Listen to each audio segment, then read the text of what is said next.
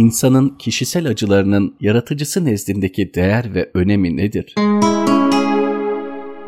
Aynı odada bulunan üç kişiyi düşünelim. Bunlardan biri mutlu olsun, birisi kederli olsun, birisi de korku içerisinde olsun. Bunlar zahiren aynı oda içinde görünseler de aslında aynı odada değillerdir. Çünkü oda birisinin korkusunu, bir diğerinin mutluluğunu, bir diğerinin de kederini etkilemektedir, arttırmakta veya azaltmaktadır. İnsan kainatta diğer insanlarla beraber yer tuttuğunu düşünür. Oysa insan sayısınca kainat vardır. Çünkü hiç kimsenin algısı bir başkasının algısı olmayacağını olmayacağına göre insanların aynı kainatta, hatta aynı dünyada, aynı evin içerisinde, aynı odanın içerisinde bulunmaları mümkün değildir. Çünkü insanlar fiziksel mekanı zihinlerinde yaşarlar. Hiç kimsenin zihni ve algısı bir diğerininkinin aynısı olmadığına göre hiç kimse birlikte aynı odada değildir. Bu üç kişi de aslında farklı odalardadırlar. İnsanla Rabbinin ilişkisi de böyledir. Cenab-ı Hak Rabbül Alemin olarak tektir. Fakat insanların algıları ve hissedişleri aynı olmadığı için aslında her biri kendi hususi rububiyet penceresinden Rabbi ile irtibattadırlar. Aynı Rabbin kulları olmalarına rağmen teker teker bir rububiyet ilişkisi içerisindedirler. Cenab-ı Hak da varlığın tamamına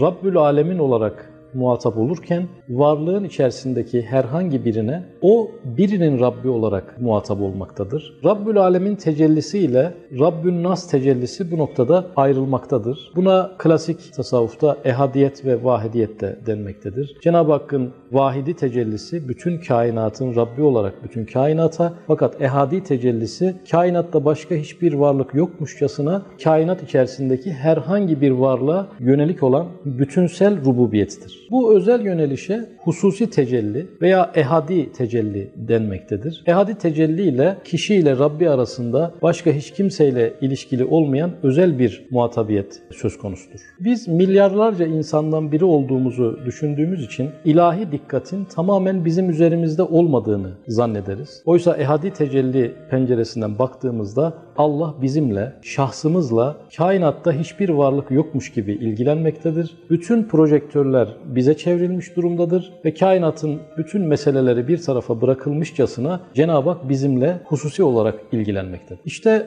kendi hususi kainatımız içerisinde Cenab-ı Hakk'ın bize olan hususi yönelişiyle birlikte adeta kainatın başrolünde biz varızdır. Ben kendi kainatımın başrolündeyimdir. Siz kendi kainatınızın başrolündesinizdir. Bu başroller birbirlerine engel olmayan, her biri teker teker doğru olan başrollerdir. Cenab-ı Hak vahidi tecellisiyle kainatın tamamına ait işleri yaratırken ehadi tecellisiyle de sadece o kula ait işleri, o kulun ihtiyaçlarını, o kulun arzu ve isteklerini merkeze alarak o kulun kainatını yönetir. Bu açıdan her bir insan kainatın tamamı kadar önemlidir. Bir insanın işlerinin tanzimi kainatın tamamının işlerinin tanzimi kadar Allah katında önemli ve değerlidir. Kainattaki diğer varlıkların ihtiyaç içerisinde olması, o tekil olan varlığın ihtiyaç içerisinde olmasına bir engel değildir. Kainattaki herkesin Allah'a yalvarması, dua etmesi,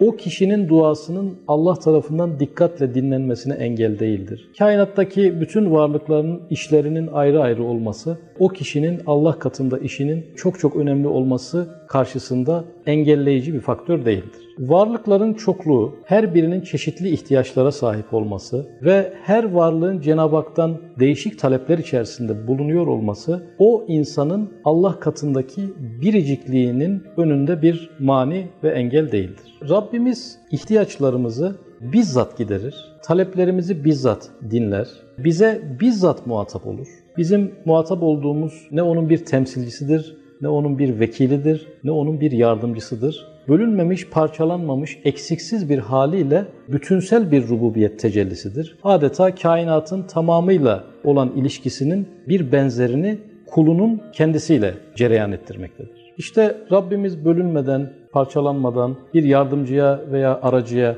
bırakmadan kuluyla bir bütün olarak ilgilenmekte. Kulu da Rabbinin karşısında kainatın çok küçük bir parçası olmasına rağmen adeta kainatın tamamıymış gibi bütünsel olarak Rabbine yönelmiş olmaktadır. Bu açıdan insan kainatın tamamı kadar Allah katında değerli ve önemli olduğu için onun ihtiyaçları, istekleri, arzuları, düştüğü çıkmazlar ve beklentileri Allah katında küçümsenmeyecektir, değerli görülecektir ve kainatın tamamının bir meselesi gibi muamele görecektir. Bazı insanların maddi varlıkları yoktur. Fakat bütün insanlar gibi onlar da bir bütün olarak Rableriyle muhatabiyet içerisindedirler. Bu da kainatın en büyük zenginliğinin aslında bütün insanlarda teker teker var olduğunu gösterir. İşte bir sesin başka bir sese mani olmadığı, bir duanın başka bir duaya engel olmadığı, bir isteğin başka bir isteğe engel olmadığı bu ilahi düzlemde çıkmaza girmiş insanların en büyük tesellisi Allah katında biricik olmalarıdır. Nasıl ki biz Allah'a ortak ve eş koşmamakla mükellefiz. Cenab-ı Hak da bunun karşılığında belki insanı kainattaki diğer varlıklara ortak koşmamış, onunla ilgilenirken